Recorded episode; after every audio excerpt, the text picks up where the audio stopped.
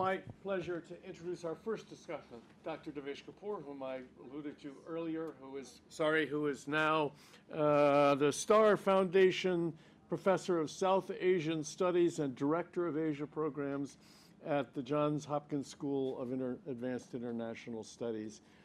Washington's gain is Philadelphia's loss.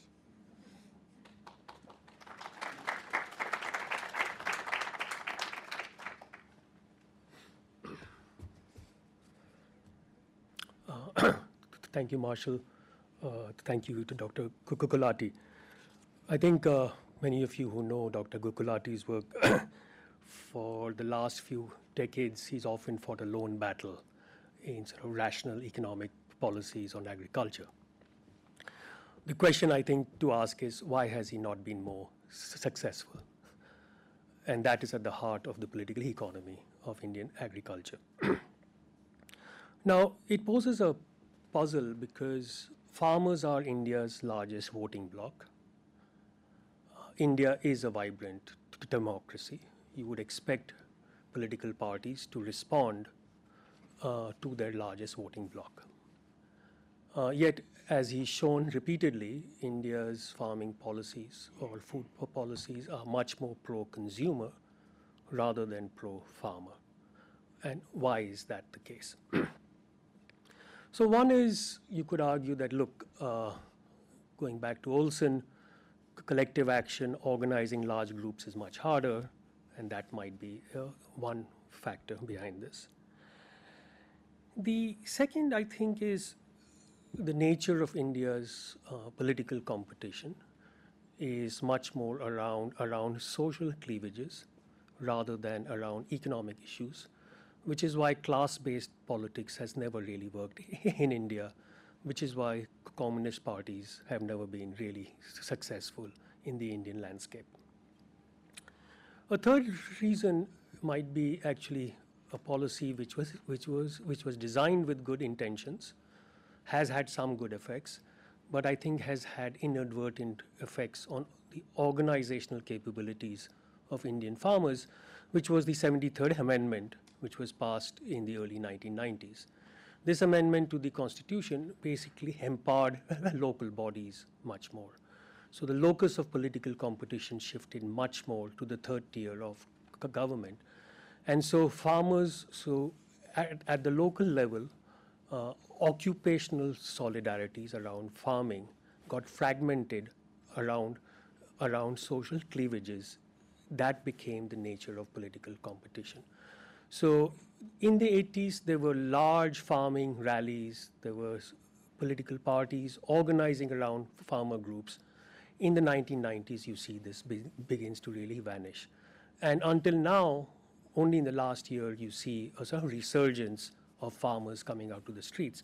But for the last quarter century, it's basically been absent, relatively to compared to the late 1970s and 1980s. Now, if that's on the on the on the uh, the of demand side, on the supply side, why have political parties not been more more responsive? I think here to understand is I think at the heart of it lies the fact that Indian elections are extremely expensive. The money is in urban areas, the voters are in rural areas. To win elections, you must get and win in urban India because that's where you will get your money from to fight the elections, to pay for the elections. So that is one reason winning in urban India is paramount if you want to capture power, because that's where the money is. And given the nature of the political financing of Indian parties, winning urban India becomes fundamental to the larger success. Now, you could argue, and I think Dr. Kukulati has shown, it's not that uh, the Indian state and Indian parties are not responsive at all to farmers. Right? They have massive range of subsidies, whether on free electricity, fertilizer subsidies, all sorts of input subsidies. They also have a range of price supports like MSP. His work has shown very well that uh, most of these are severely distortionary. Uh, and the question is how do we understand the specific nature of these policies? I think here, one thing which is very hard to show as a, as a social scientist in its causal impact is really the role of ideas.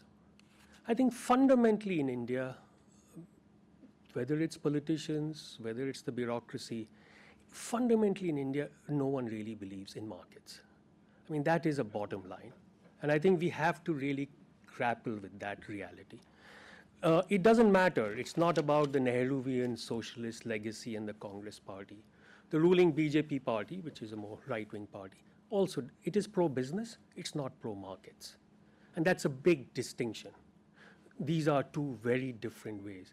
The idea that you allow markets to allocate scarce goods, allow the price mechanism to really work, is fundamentally an anathema to the bureaucracy. It doesn't think in that way. And no political party, and I want to emphasize, no political party believes in markets.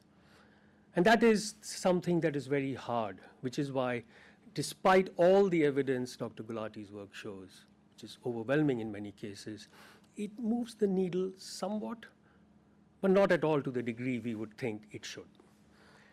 Now,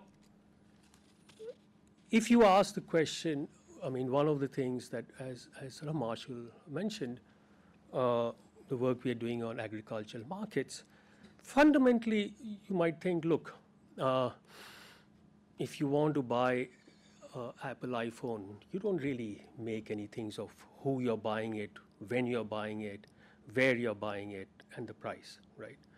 But for farming, you know, what you buy, who the farmer can sell to, when he can sell to, where he can sell to, all of these are controlled, right? And just, just liberating the Indian farmer from these strictures, that he can sell, basically giving him the freedom to sell where, when, why, that alone will be very, very liberating for the farmer. Last, and I'll end, my time is running out, which is, I think, as he pointed, there is a shift happening, a shift that is in the role, of ideas from price support to income support. I think if this really catches, uh, it seems to be spreading across Indian states, and if it does, that might offer one big hope for the Indian farmer. Thank you.